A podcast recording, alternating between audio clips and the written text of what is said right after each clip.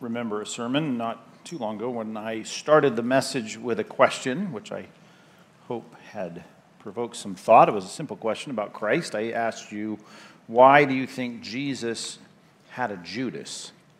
Why do you think Jesus had a Judas? You remember that sermon? Nobody. That's affirming. Thank you. No, that really affirms my, my, my role in your life. It's, awesome. I'll attribute that to other things.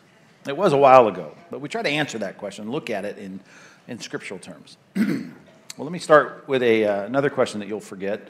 Um, why do you think Jesus, think this through now, why do you think Jesus had a, a Peter, James, and John? Why do you have Peter, James, John, and, and, and all the rest, right? And Philip, and Andrew, and Bartholomew, and Matthew, and Thomas, and see if I can get the rest of them now. I started this.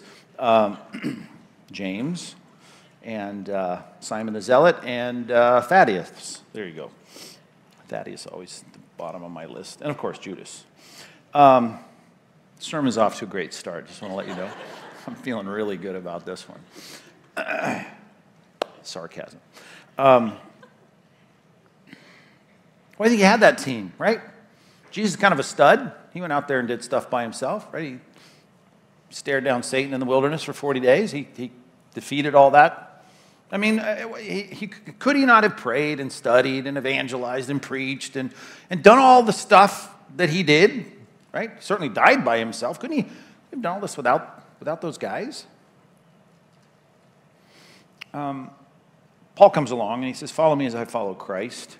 And uh, he follows this same pattern. Might be more excusable, but man, this guy's super gifted. He's smart. He's godly. He's uh, indomitable in his approach to what he's doing in the book of Acts. And yet, uh, we find him as well surrounding himself with, with people, other Christians, and tight, I mean, tight relationships. That um, pattern, I think, is more than a pattern. I think we see it in Scripture throughout the Scriptures in terms of the uh, necessity of that. As a matter of fact, when we had um, kind of the world fragmenting into all kinds of pieces, um, I don't know if you remember it. you don't remember my sermon, so I don't remember. But I, I, I sat down and, and I did, I think, 143 consecutive videos and dealt with the one another's of Scripture. Just pretend, just lie to me. You remember that, right? Yeah, those were awesome, Pastor Mike. Th- those, those videos, right? I mean, I went past the ones that just said, you know, uh, you know, the one another's, like pray for one another, encourage one another. Th- those were um, just not just the ones that were worded that way, but all the things in Scripture. For, for over 140 days, we were looking at all the things the Bible says that we're, we're supposed to do in terms of networking and relationships and, and connections. And, and the conclusion has to be this, right? That, um, that the normative and fruitful Christian life is, is one that's lived out in teams, right? It's a team endeavor. And you got to have a team around you. Um, Paul, in circumstances like the one we just got finished reading about in Acts 17, found himself by himself.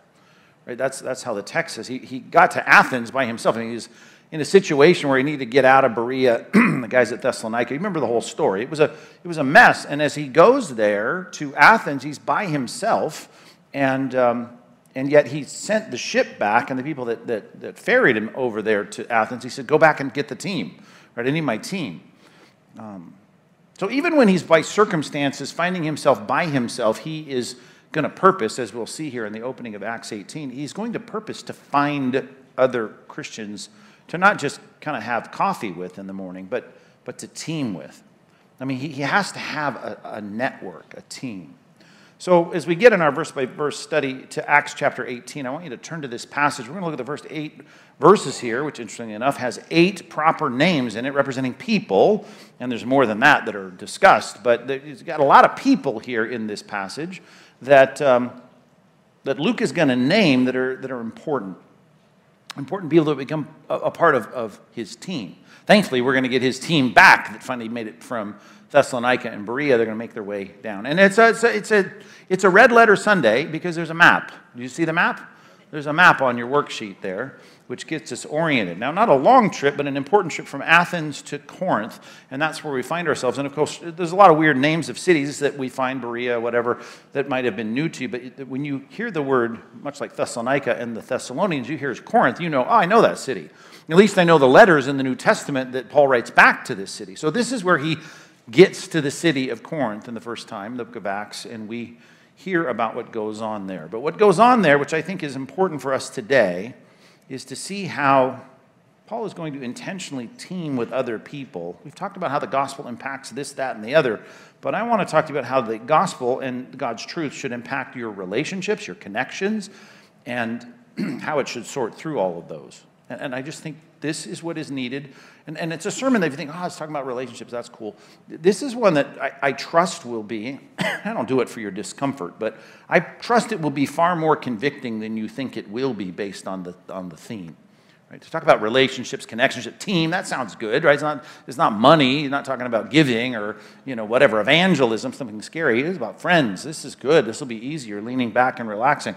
And, and, and, and maybe that's good. You're not ready for the kung fu, you know, that's about to take place because you're going to get hit right in the Adam's apple with this sermon.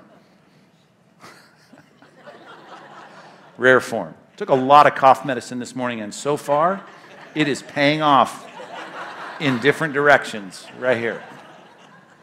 Acts 18 is what I want you looking at, right? We're at Compass Bible Church. You should have a Bible, should be on your phone or on your laptop. Bring your laptops, bring your, your iPads, bring all the stuff you need to study God's Word. But we're going to study now the first eight verses of Acts 18. So put your eyeballs on that. I'm going to read it for you uh, with minimal comment. Mm. Uh, in Acts chapter 18, verses 1 through 8. You ready? Let's read it together. After this, Paul left Athens and went to Corinth. You've looked at your map on the bottom right hand corner of that worksheet. And he found a Jew named Aquila. That's a dude, but that's a guy, right? A native of Pontus. You can look that up on a different map. It's not here. It's in Bithynia up north. Paul had actually tried to go there. The Holy Spirit prevented him from going there recently come from Italy with his wife Priscilla. Now, you put those two names together. If you've been around the block in Sunday school, you go Priscilla and Aquila. I know those names. And sometimes you'll find it in Scripture as, as uh, Prisca and, and Aquila. Sometimes you'll see Prisca. Prisca is the nickname for Priscilla. Priscilla and Aquila. And what's interesting is Priscilla is usually named first in the list, except for here when we meet her, uh, because we start with the fact that he finds uh, Aquila, who becomes a business partner, and um, Prisca or Priscilla. And uh, so Aquila is the dude, and Priscilla is the, is the gal, and, and these two become important. How? Why? Um, well, first we should note Claudius, right, uh, who is the emperor uh, at this particular time in biblical history. He's the nephew of Tiberius, and he is uh, he's tweaked about. Um, here's a Latinized form of a word you should recognize: Christus. Uh, he's tweaked about Christus because the Jewish sect that's all about him have caused concern among the Romans, and so he kicks them out of Rome. And this is the clue, by the way, that we're not dealing with just two guys that, or a guy and, and his wife that he's interested in going to business with. These guys are there because they're, they're followers of Christus, they're followers of Christ, and they're kicked out because Claudius had commanded all the Jews to leave Rome. Well, he didn't like all the warfare and all that was going on between the, the, the Messianic Jews, if you will, and those who were not. And so, anyway, they're there as refugees, if you will, coming from Rome. And um, he, he went to see them because he was of the same trade, right? And more than that, they were fellow Christians. And he stayed with them and worked, for they were tent makers by trade. And I should note, just the tent makers, if you think, yeah, I've heard that. Paul is a tent maker, and you think about him making tents. And um, a couple of things you should know about that. It seems like when you read his biography, his autobiographical statements in, in like Philippians 3, he's, he's this highfalutin, uh, up and coming Pharisee of Pharisees, and he's super smart, and he went to seminary, and he sat at the feet of Gamaliel. We learned that. He's, he's a powerful intellect, right? All that's true, but you need to know that it's not just like he was a, a wannabe who had this blue collar job and then kind of you know did night school. That's not how it worked if you went to study in the elite schools and you were going to become this, this pharisee they taught you in the first century to have a fallback trade and this was part of their training. And so he had a trade and the trade apparently was making tents. He knew how to make tents why that was important, and there was a market for that in Corinth. Corinth was a place that hosted what is akin to our Olympic Games today, uh, the Isthmian Games. And you see, by the way, where it is. And in, in Isthmus, uh, you know, a, a, a, little piece of tag of land stuck between two bodies of water, and you got the, the Peloponnese, the southern Greece, and you have um, more of what was called Achaia at the time uh, in southern Greece, and you have a little tag of land there. And so, if you think about it, if you're going to travel north and south by, by land, you're going to go through this little, this little tag here, this little inlet of land. And if you're going to try to travel across and, and kind of not have to go around Peloponnese, you're going to uh, take your boat as they had, and they had mechanisms. It wasn't a uh, canal like if you've been to Corinth today. Some of you have been there with me, and you see the big canal that is between the two bodies of water. But they would have the, you know, the, the, the hourly workers, the slaves of the day, drag the boats across that little, like, you know, we, we picture the Erie Canal or whatever. So you had people, the rich people in particular, who would stop and do business there. It became a hub. And I've often said, if you know anything about um, the ancient world and you compare it to where we are today and kind of the upper middle class, kind of ritzy Orange County, that, that, that's the that's how it is. And I often talk about Orange County being the, you know, the, the modern day Corinth, right? The first century Corinth was a kind of well to do place where people settled. It was nice and weather was nice. And so it was a place of, of, of, a lot of money and a lot of money and a lot of compromise. Uh, it, and they talked about Corinth as a descriptor of people that were involved in all kinds of, uh, of, of, bad things, morally corrupt things, even though it was uh, highfalutin. So it's not, it's not like, you know, a place where you'd think, wow, this is like gang warfare. It was like, no, wealthy, upper middle class people who were doing business and businessmen, but they were, you know, like we find in our culture today, they were so, you know, highfalutin in their own mind. They weren't interested in adhering to any moral strictures and rules. So this was a, a morally lax place with a lot of money. And the Isthmian Games, that's what I was going to get to. Uh, it, people would travel from all over. Now, if the, if the Olympics come to a city today, what happens to that city? A ton of money goes to that city they build, you know, the soccer stadiums and they build all the places, the, the Olympic, you know, pools, and they build a ton of, of, of hotels, right? Wherever the, the Olympics are. That's why all these cities want to have the Olympics, hosting the Olympics. Well, Corinth was the place to host, host these big athletic games. And when they did, right, they, they didn't build hotels, right? They, they had tents, and they would have tents because they needed people who were going to travel there. And so Paul was a tent maker. And of course, uh, here's Priscilla and Aquila coming to, to town, kicked out of Rome, out of Italy, and um, they're going, going to business together. And it's an important thing. That's why Paul, by the way, when he writes back to the Corinthians, you might remember a lot of his analogies are about sporting events, right? About running, about wrestling, about boxing because of the what went on in this city. Was that helpful for any? Of that was like the Bible dictionary just kind of stumbling out of my mouth. Where are we? Verse 4. Tent maker. Oh, by the way, why did he not have all this going on before? Well, here's the assumption, and it's probably right. His missionary team that he left behind, particularly uh, Timothy and, and Silas and Luke and the rest, they were probably engaged in marketplace endeavors to pay for Paul to put bread and falafel in his mouth. Right? He, he, had, to, had, to, had to have money to eat.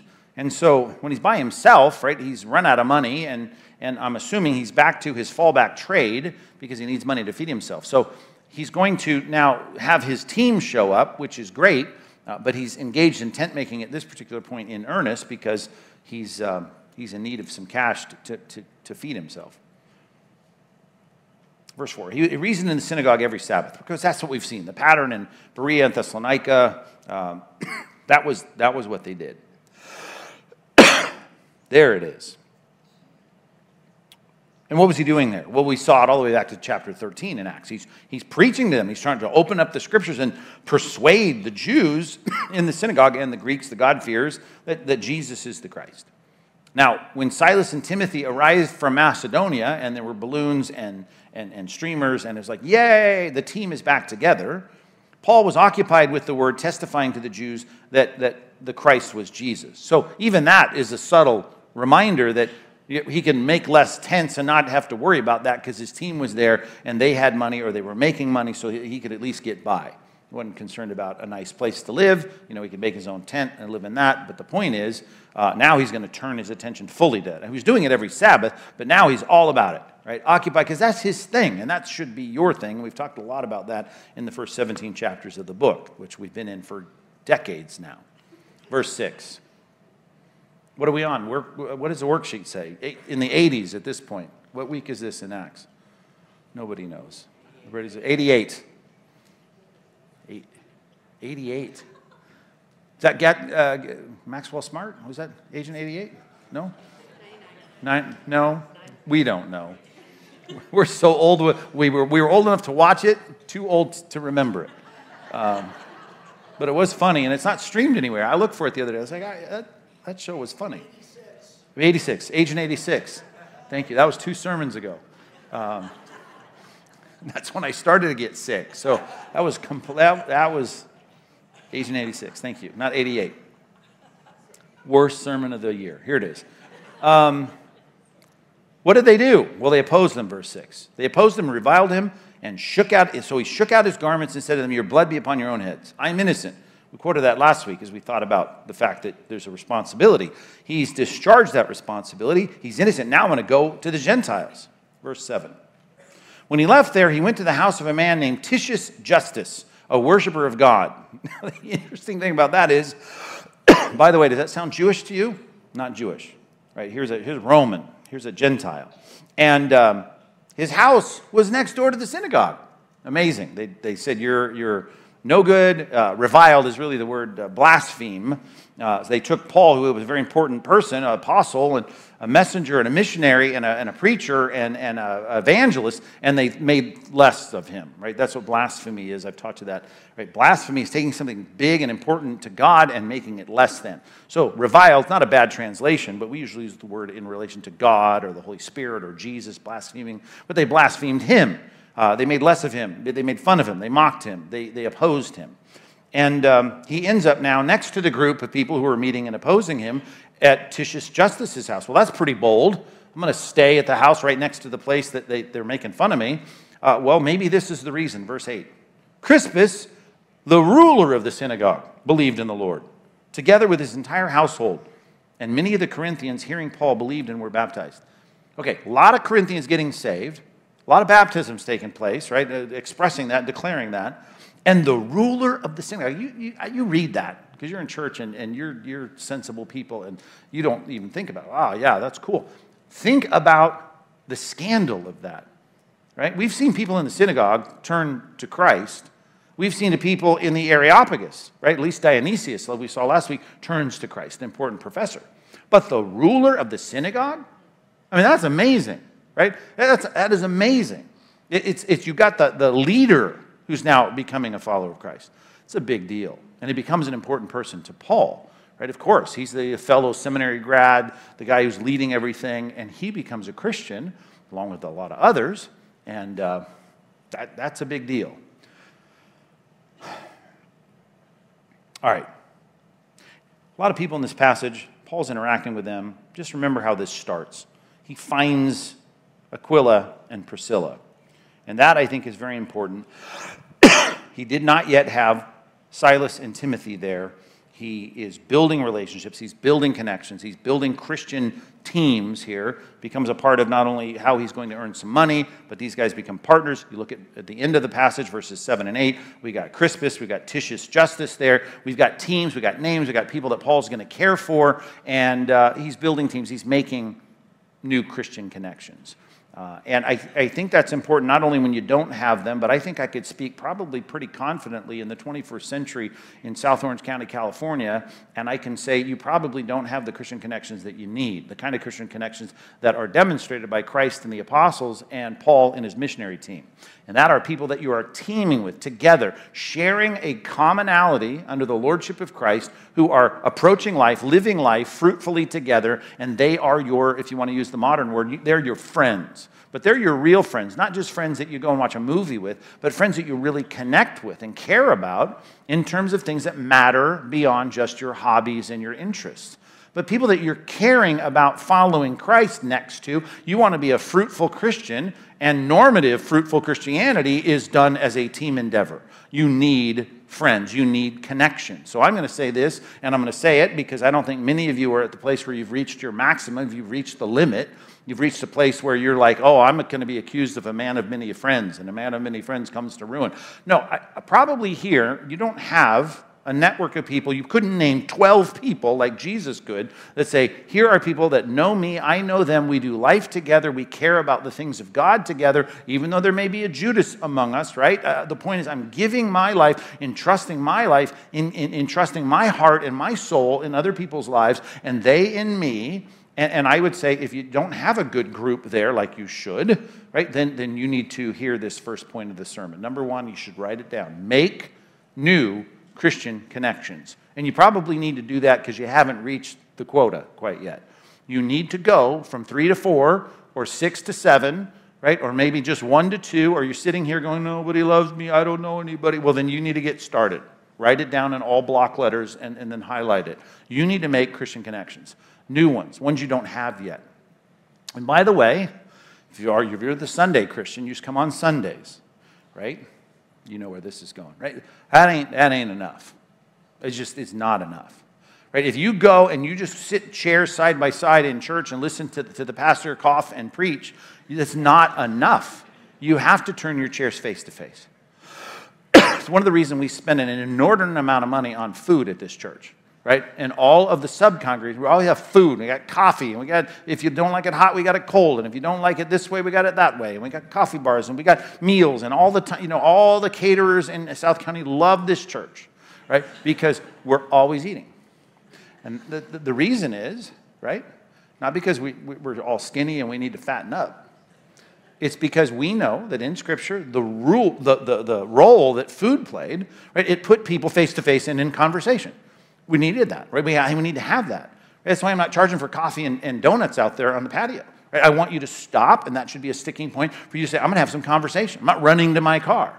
Right? And, and during the week, when we meet together and our chairs go face to face, well, we're always going to have meals involved in that. Because in meals, you converse right? It's the social interaction of, of relationships. It's where we're building relationships. It's where it takes place. It's not, hey, you want to go to a movie? You want to go to the ball game with me? Where you just sit there and you have some other thing, right? When chairs get face to face. And then we turn to God's word and we talk about applying the word and we talk about your life and your work and the things you're dealing with. Those are the kinds of Christian connections we need. And Christianity cannot be lived out Think about the 140 plus you know, videos I shot just on getting us to see what the Bible requires regarding my life and the one another's. When are you practicing the one another's, right? As you're getting in your car in the parking lot on a Sunday morning, it doesn't work. Right? You need to have your life enmeshed and, inter- and interfacing and intertwined with other people. And I would say right now, in this day, in this generation, post pandemic, with all the stuff that's going on, I guarantee you right? At least in my knowledge of people, there are probably in two or three people that don't need to hear this as an imperative from God this morning. You need more Christian connections. And you need to start this morning. You need to go out on the patio and you need to have an extra donut, right? And you need to talk to people and you need to say, hey, let's exchange phone numbers. Let's, let's, what are you involved in? Let me join your small group. Let's get connected. Let's start connecting and building teams. Jesus had them, right? And you could say, well, he, he's a stud. He didn't need them. Right? Well, he said, you need, you need to follow me. Just to quote 1 John chapter 2, verse 6, right? If you say you're in Christ, right, you ought to walk as he walked. You ought to live as he lived. You ought to follow his pattern. And he had a team of people around him all the time. Right? Did he go to a mountain occasionally have his quiet time? Sure, he did. But then he came down the mountain and he dealt with the people. That was his team. He had 70, big ministry team. That was kind of his sub congregation. He had the throngs. He had the people that followed him. He sat up on a hillside and they all listened to him. Right. And stop, by the way, hey, guys, stop thinking I'm going to leave the church because it's too big. If that really were the reason, right, you're not using the church the way we're designing it to be used. You are supposed to be involved in a small group. I don't care if this church is 10,000 people, you understand that right? Which we have no place for 10,000 people. But if this were full and every seat were full and every square foot of the 100,000 square feet of our facility was used to the max, and you're, you're, you're trying to find parking spaces and all that, here's the deal the church would not be too big because that's not the totality of church. Church means that you're getting connected in smaller groups. And I speak to about half of you that don't even engage in that. I don't know what our stats are. Maybe we're doing better than the average. You know, average church probably got 30% involved in small groups. Maybe we're at 60. That's fantastic.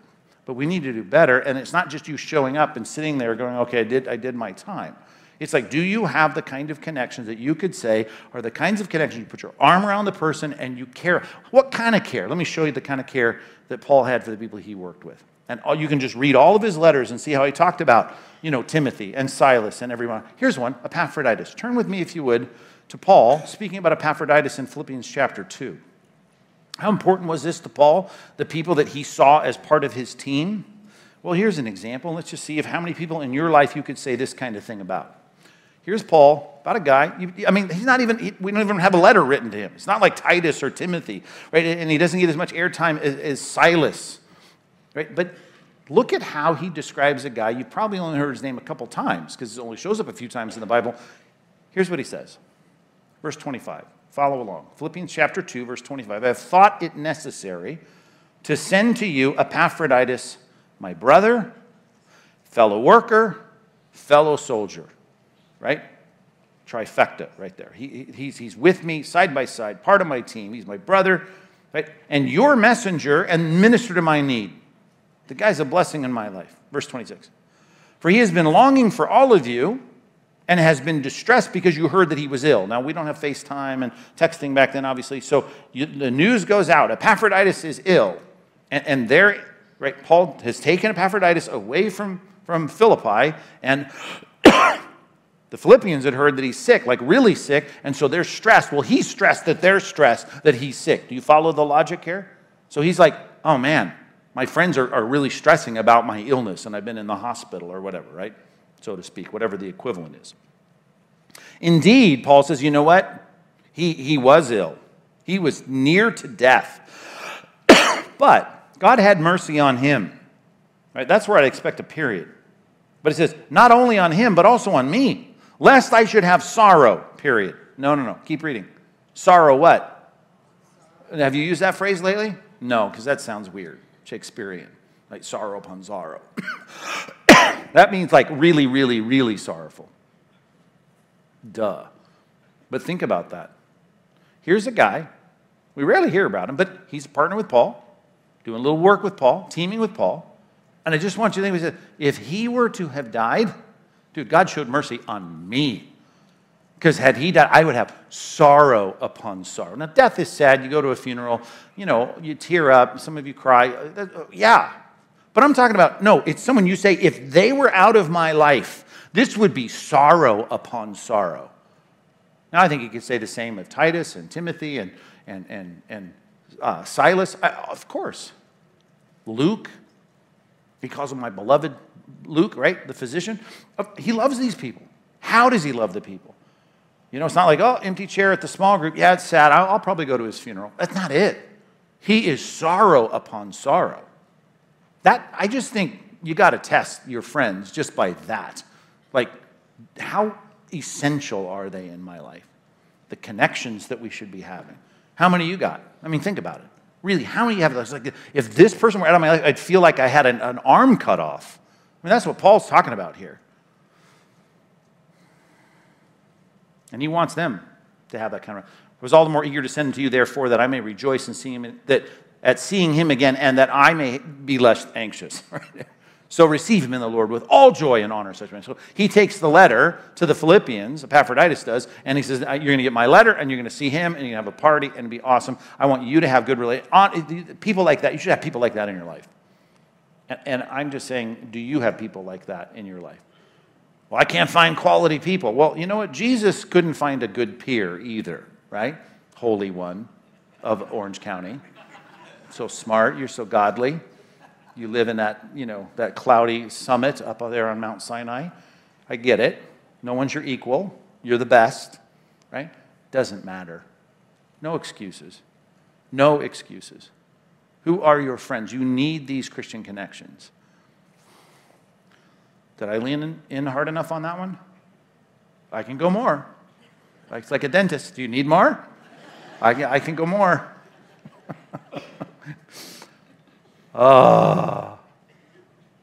You need Christian connections. I, I don't know how else to say it. He's got them, and it's not just it's a good example. We've seen it throughout the book of Acts, Acts chapter 2, Acts chapter 4, at the end of those chapters, these great statements about they lived, they had all things in common. Look at them. They were so just, no one had a need, no one had a fear. They were all like together. It's one for all, all for one. It, uh, we, we need that. We need more of that. All right. Well, verse 4, back to our passage. What's he all about? Reasoning in the synagogue every Sabbath, trying to persuade the Jews and the Greeks. When Silas and Timothy arrived in Macedonia, yay, that was great. The, the missionary crew was back together. Uh, Paul was occupied with the word, testifying to the Jews that the Christ was Jesus. Man, he's always talking religion, right? Shouldn't be talking religion all the time. No, that was all he was about. And, and I just want to say this, though, this, is, this passage is about his evangelism. Uh, and I want to talk about your evangelism. I want to talk about your connections. Um, but, and he's a missionary, so those are intentional relationships. But the connections you have, you have many of them that are based on proximity, your neighbors. You have many of them that are based on your, your work, right? Proximity at your work. They, you work with them. You got non Christians in your life. He's got non Christians in his life. His are intentional. He's a missionary. I get it. That's his job description. But in those relationships, what does he care about? Right? Even in the marketplace, he had relationships based on proximity. I'm sure there were people that he set up to sell his tents or to make his tents, people right next door. He had relationships, and all of those relationships, I mean, this is just the pinnacle of it. All it spilled out was, I want you to know Christ, right? I want you to know Christ. And I can look at every Christian relationship he had, and he wants them to know Christ better. I mean, all the books we see him write, all the letters we see him write, that's what he wants. He, he tells the Corinthians, that's what I want for you. And he tells the Galatian churches, I want Christ to be formed in you. That's all I'm on. I just want that. That's my passion. And so I will say that really, here's the thing. It's not just like I need someone that I can call when I'm bummed out. I need to, you know, be a blessing to someone in some way if they need help. Or, you know, I, I, I just need someone to go to the ball game with. It, that's not what I'm talking about. Christian relationships are much more important than that. They're much more important because the Bible says things like this, and we quote it often, that we're not to forsake, to forsake the assembling of ourselves together, as is the habit of some.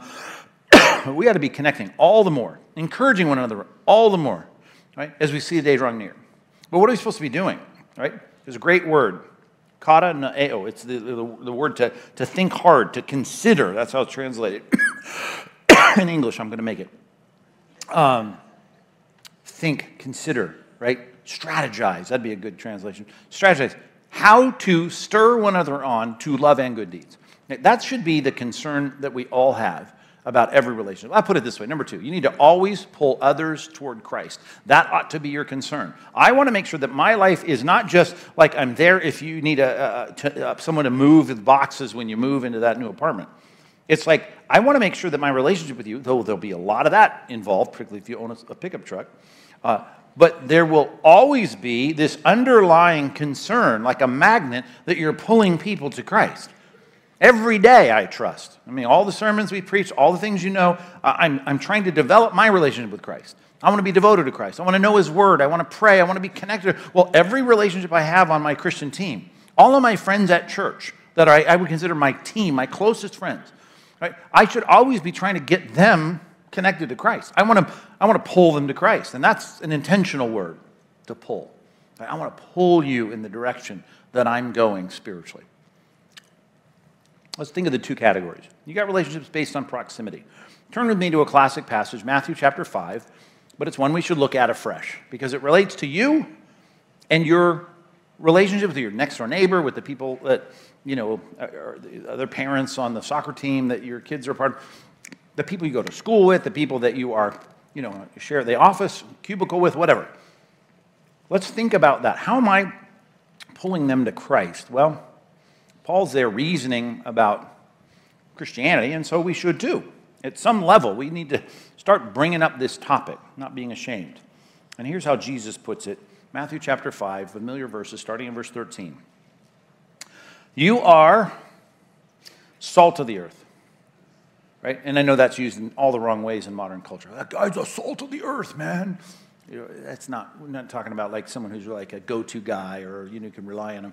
We're talking about people that are preserving. Salt was used to preserve things, salt was used to, to make a difference. Salt was something that had to have its active you know, engagement with whatever it was connected with to, to be called salty.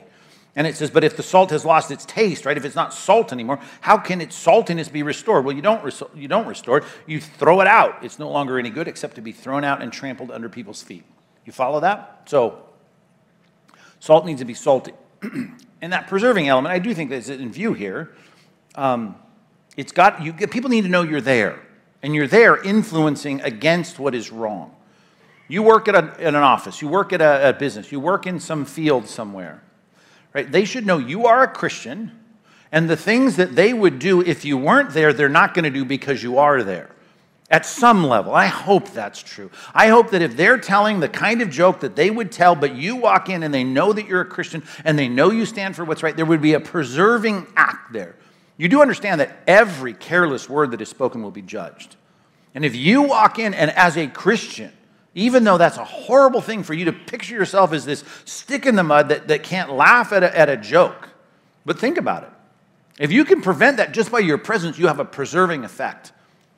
You're really pulling people away from sin, even non-Christians. I want mine, I want, I don't want my neighbors to, to, to run a crack house, right? I don't want that. I, I don't want that not just for me, I don't want them for, I don't want that for them right? Even non Christians, they're storing up for themselves wrath for the day of God's judgment. I would like to, in some way, preserve them from the judgment that is to come. And that means I'm going to have a preserving effect. And the only way that can happen is if they know I'm a Christian, they know I, I love God, they know I'm following Christ, and they know that part of following Christ is that God is a righteous God and he loves righteous deeds. That, that would be good, as Psalm 11 7 says. That's what that's, I want them to know that you just don't do the stuff that we would do if they weren't there. And that's why they exclude you. As Jesus said, they're going to exclude you, and they're going to revile you, and they're going to snicker behind your back, and they're not going to invite you to the Friday night parties or whatever that the office is having. Whatever. But you have a preserving effect because you've got to be there. You're working. So you've got to be salt. You can't lose that effect. And, verse 14, you've got to be light. You're the light of the world. A city set on a hill cannot be hidden. Nor do people light a lamp, put it under a basket, but on a stand. It gives light to all that are in the house. In the same way, let your light shine before men. So, what is that? Well, he's about to define it. It's good works, that they may see your good works. And hopefully, one day they'll join in the fact that they care about good works and they care about God. They care about the righteous God, the righteous Lord, the righteous King who loves righteous deeds. We want them to glorify God who's in heaven. So, I need to be the guy that you don't want to be. right? Which is, I'm, I'm the kind of guy that's the restrainer of evil and I'm the promoter of God and good. And I know that that's not the thing you'd like to see yourself as, but you're in the wrong religion if that's not what you want to be, right? Because that's what God calls you to be. To be a Christian is to be salt and light. It gets worse, and I won't take you to the passage, we don't have time, but Ephesians chapter 5, whatever, let's go there. Ephesians chapter 5. verse 11. It's the last sermon I'll ever preach, apparently, so uh, let's just go there. I don't want to leave this out. As long as I'm, my life's over today, I want to, I want to preach this section of the, of the scriptures. Ephesians chapter 5, verse 11. How many calories in these, in these cough drops do you think? I'm gaining weight as, as I speak. They could be seven, okay. Well, that's a godly number, so I'm fine with that. As long as it's seven. Seven, three, or 12, I would deal with any of those. I want 13 or 6. All right, Ephesians chapter 5, verse 11 is where I wanted to take you. Hey, when you think about the non Christians you have, have to have in your life, you have connections with non Christians, right? Well, here's some very important instructions for you. Take no part in the unfruitful works of darkness, but instead, right? We, this is the phrase we could do without, right? I, I could maybe handle the first phrase, but God, don't lay on me the second phrase, but instead expose them. For it is shameful even to speak of the things they do in secret. But when anything is exposed by the light, it becomes visible. Right? For anything that becomes visible is light. Therefore, it says, Awake, O sleeper, and arise from the dead. Christ will shine on you. Wow. If I said, go take this flashlight and wake everybody up in the camp this morning at 6 a.m., go wake them up, shine the light in their face, you go, I don't want to volunteer for that job. Too late. This is your job, right? It doesn't have to be the kind of awful picture that you just pictured at 6 in the morning with a big flashlight. But you're trying to get them to see Christ. You're trying to get them to see their need. trying to get them to see they're living in darkness. so we want them. This is not going to play well on the radio, by the way. Uh, we want them to see Christ. What's the next line? Look for opportunities. Verse 15. Look carefully then how you walk, how you live, right? Not as unwise, but as wise, making the best use of the time, making the best use of time. Why? Because the days are evil. so, you follow the logic here. You have a job, even with your non Christian connections, to pull them to Christ, to point out truth. That's evangelism. We talk about that all the time. Think about your Christian relationships. My relationship with my fellow Christians right, ought to be, and I've already quoted Hebrews 10.24, if you didn't know the reference, Hebrews 10.24. Um, I want to consider how to stir one another up to love and good deeds. That's my job. And so I want to do that. I don't want to be a jerk about it. I don't want to kick them in the shins, kick them in the face. But I do want to have, as the Bible says, my friends, sweet counsel. I want my counsel to, to help them to move toward Christ. I want my conversation to do that. Proverbs 27 17, you know that verse, I'm assuming. It's in the back of the worksheet in terms of our discussion questions. Iron sharpens iron, so one man sharpens another. That, again, is the stirring one another up. That word stir, of course, if you've heard me preach on that, or anyone preach on that, it's the word to provoke, to irritate. There is that sense of like when iron is sharpening iron, it makes that terrible noise. It's like there is that sense in which we are sharpening each other. Our friendship should be sharpening each other to be more like Christ. We want to be conformed to the image of Christ. And I want to do that. It doesn't mean every conversation is, an, is a, an assault on them about what they're doing wrong, what they should do right. Be careful, right? Matter of fact, you should uh, be quick to hear and slow to speak. But in your relationships, you should have those times where you're understanding the common themes of, like 1 Corinthians 10 13, there, there's no temptation that you got except that which is common to man. As Lewis said in his Four Loves book about friendship, he said, you know, it's like the conversation which gives us opportunity to say, oh, we have the same issues, we have the same concerns, we have the same problems, we have the same goals, right? That's what friendships are all about, and that we're just trying to help each other get there. So we're doing, in the same sense, what we're doing in our non Christian friends' lives to get them to see Christ. We're getting our friends to see Christ better We've tasted and seen that the Lord is good, and so we're doing what Peter did in 1 Peter chapter 2. We're trying to get them to say, You've seen that he's good, you've tasted that he's good, so you, you need to pursue him more. I want you to keep on imbibing in these things.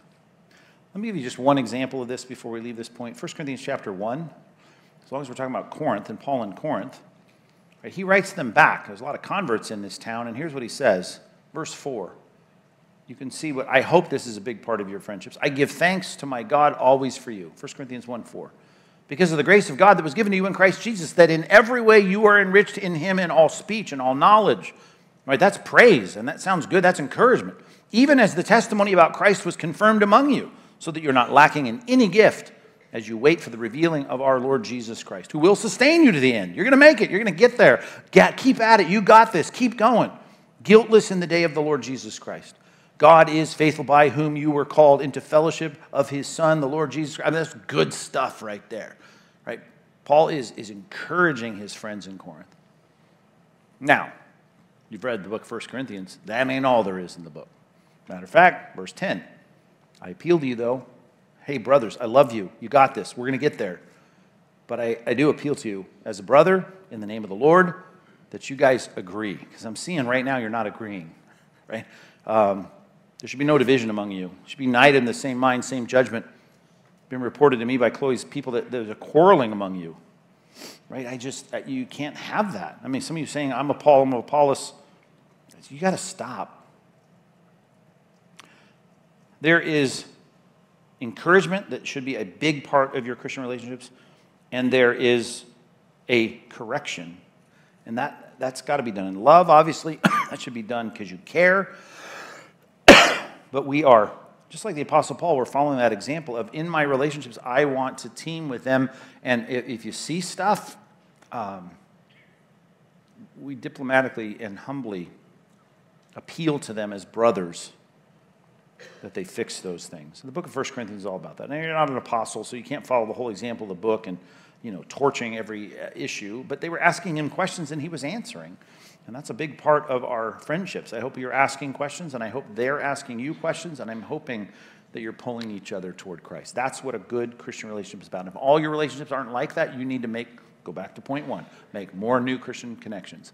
And find some where your commonality is Christ, it's under the lordship of Christ, you care about Christ, and you want to stir and spur and move and motivate each other to be more godly people. You got friends like that in your life? You need a few more. You need to work at that. Back to our passage, verse 6. Acts chapter 18, verse 6. By the way, this will be the hardest part of the sermon. I'm sad that it comes last, but let me just talk about what I talked about earlier just to set this up. In a day of isolation, fragmented relationships, virtual connections, which aren't real connections, you know, partial connections, we need friends. And some of you in this sermon, you probably already, oh, I just, I love that. I can think, I think of names. I have friends. I, I love them. I like, cherish them. And so we cling and we love that. And you're saying, yeah, this sermon's good because I'm there, man. I got my buddies and this is my team. And uh, great. Great. It makes this next part hard. And that is that you've got to see that the Lordship of Christ not only brings people together, it also directs us to sort relationships out that sometimes need to be distanced and sometimes they need to be dissolved. Now, this is an extreme example, but look at the text in verse number six. When they opposed and reviled him, uh, he ended the relationship. He shook out his garments and he said to them, Your blood be upon your own heads. I am innocent. From now on, I'm going to someone else. I'm going to the Gentiles. Sounds like a breakup to me. Does it sound like a breakup to you? breaking up. Hard to do. I could sing it for you. That's, that's hard, painful. Right. Now, I need to be careful with this, but here's what I'm trying to say. Number three, let Christ come between friends. That'd be a good point for you to write down. Let Christ come between friends. Your friends should not be so valued that you value that friendship over your connection to the Lord and your submission to his lordship. There are times when in the lordship of Christ, as it governs what you are all about, gets you to look at a relationship and say, this relationship needs to change. And in some cases, right, here's someone blaspheming Paul, and in, by extension, blaspheming the Christ that he's proclaiming. They are opposing him, and he's like, okay, I'm moving on then. Done. Let me say it in a very dramatic way. I want you to think of the friends that you have right now, whether it's two or five or 12. Think of the friends you have right now. I know in your sweet little sentimental minds, you want to say, I want to have these friends for the rest of my life. I'm going to be at their funeral. They're going to be at my funeral, and we're going to be tight to the end. Here's all I'm saying you better let Christ come between, between friends if he needs to come between friends. Those friendships may not be. And I've been in this thing long enough to know he reshuffles the deck sometimes. And it's like that friend that you thought you'd be like the three musketeers till the end, it isn't going to happen. And it isn't going to happen because there's an issue that comes up, and that issue really comes down to whether I'm going to be faithful to Christ or I'm going to continue to idolize a friendship. And you've got to be super careful about this. And you need wisdom in this. You need to sit in your study or in your house or whatever and just uh, plead before God with God's word open. Like, is this, does this relationship need to be distanced? Maybe you're a crisp thinker like the Apostle Paul and you're able to, and I don't know how long it took Paul to figure this out, but when Barnabas says, let's take John Mark on this new missionary trip, second missionary trip, Paul wasn't dissolving a relationship. He wasn't divorcing John Mark, but he goes, ah, no, no. Because as a steward and knowing what God's goal is for what is about to happen here in the evangelism of this place, I'm, I'm, not, I'm not taking him. He's not going to be tight here. He's not going to be my Silas. He's not going to be my Timothy. He's not going to be my Epaphroditus. No, no. Right? And um, the great thing about the Apostle Paul in this is that uh, it, I know he didn't divorce him, quote unquote, and, and, and, and you know, stomp on his, his, his name. He, he was willing at the end of his life in 2 Timothy, when he had grown and matured and proven his faithfulness, he brought him back into the cockpit, so to speak. Bring him back. I need him. So this isn't about divorcing a friendship. It's not about you, you know, writing people off forever. But there are times you need to step back and you need to say, this relationship cannot be more important to me than the fruitfulness and the goodness of what God has called me to do and be, and sometimes the disagreements between friends, we need to say, hey, we need some space here. I just think that has to be an addendum to this discussion, in part because verse 6 is in the middle of this passage where Paul, you know, you could see him for weeks, he was reasoning in the synagogue. Do you think he came in and started to know people by name in the synagogue there in Corinth? Sure, he did. For weeks he was there in the Sabbath, reasoning with them. I'll bet some people he was like, you know, hey, hey, how are you? He knew who they were. He'd say, Good morning, friend, how are you? He might have even really connected and they talked about stuff. They talked about travel. They talked about where that, who knows? But when it came to the rejection of the Christ that was most important to him and the reviling and opposition that he encountered, he said, No, done. There's times to be done. Now, covenant relationships, or certain relationships, right, they weren't made to be easily dissolved. And I'm not recommending just because you're married to a non Christian, like, oh, divorce time, right? Some covenant relationships, there's very exclusive and rare ejection seat, you know, buttons. And, and, and we shouldn't be anxious to get, you know, like you shouldn't emancipate yourself instantly as a result of this sermon, right? But there, there are implications in every relationship. Like when we read Luke 2, when the angels come, verse 14, they say, Glory to God in the highest, right? Peace on earth, goodwill to men. Well, that's what Jesus, if Jesus is all about my life, then I'm never going to push a friend away. Right? Is that what it really says? No, it's been quoted that way for years on people's Christmas cards. But you do know what it says, right? Peace among those with on whom his favor rests. Right? God says, I have people, and my people are going to be bound together by my lordship, and I want peace between them. Matter of fact, I can keep reading in 1 Corinthians chapter 1, verse 10. You should be perfectly united in mind and thought. I want you, because of Christ, to be unified. The problem is, right, when there's problems of, of, of theology, there sometimes has to be some distance. And, and, and you have to rethink your relationships in light of Christ. This is a hard one. I get that. But if you think peace on earth was what it was all about. If you love God, well, then you'd never have an issue in a relationship. Then you should read Luke chapter 12, verses 51 through 53. It asks the question as easy as it can be asked and as forthrightly as it can be asked. Do you think Jesus asked that I've come to bring peace on earth? Answer, no. And he answers it, no. I tell you, I came to bring division. What? I came to bring division. From now on, there's going to be a house and it'll be divided. If there's five people in it, three are going to be against two, and two are going to be against three. They will be divided father against son, son against father, mother against daughter in law. If you said, I'm going to go to church and learn about how daughter in law and mother in law cannot get along, you'd be like, well, I don't want to go to that church. I want to go to church about love and about Christ and about Jesus. And that's always going to bring people together. It doesn't always bring people together. And all I'm telling you is that there's going to be issues in relationships of people that you like and that today you call friends that probably will not be your close friends five years from now. And I just want to make sure it's not because of the silly things that are dividing the Corinthian church. I'm of Paul, I'm of Apollos. That should not divide Christians. What should divide friendships, right, is when there's an issue regarding the lordship of Christ, where there's a rejection of that, whether it's some sin issue that will not be repented of, or whatever it might be related to the gospel and co workers, there has to be sometimes a parting of the ways. When I asked the question, why did Jesus have a Judas? That was in a sermon. I know you forgot the sermon, but it was a sermon I was preaching from Psalm 55. It was in that interlude before Acts, so it wasn't another epic, right? It was probably in the 20th century when I preached the sermon, but I, I was preaching that Psalm series. talked about David, who um, was being betrayed by his friends. Probably Ahithophel and uh, whatever. We got into all the details of that.